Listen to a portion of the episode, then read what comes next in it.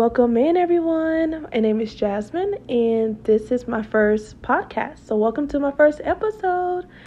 So, um, I'm calling this podcast "Becoming a Confident Fool," and everyone know what confident means. You know, self-aware, self-assured. You know, confidence, walking around and um, expressing your self, your authentic self, without any shame. Okay, and fool to me represents. I'm very spiritual, so fool in spirituality means openness and new beginnings and starting a new journey. And for me, confident fool together represents a self-assured woman that's that's new to the game, that's coming out into her new shell, that's coming out of her new shell and just becoming this badass woman. Well, me, that is.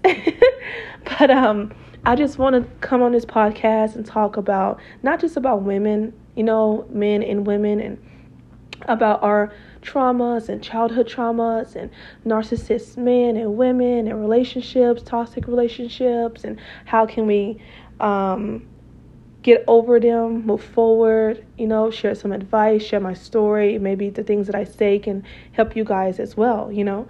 So, um, welcome in, sit back, relax, and feel the vibe, okay?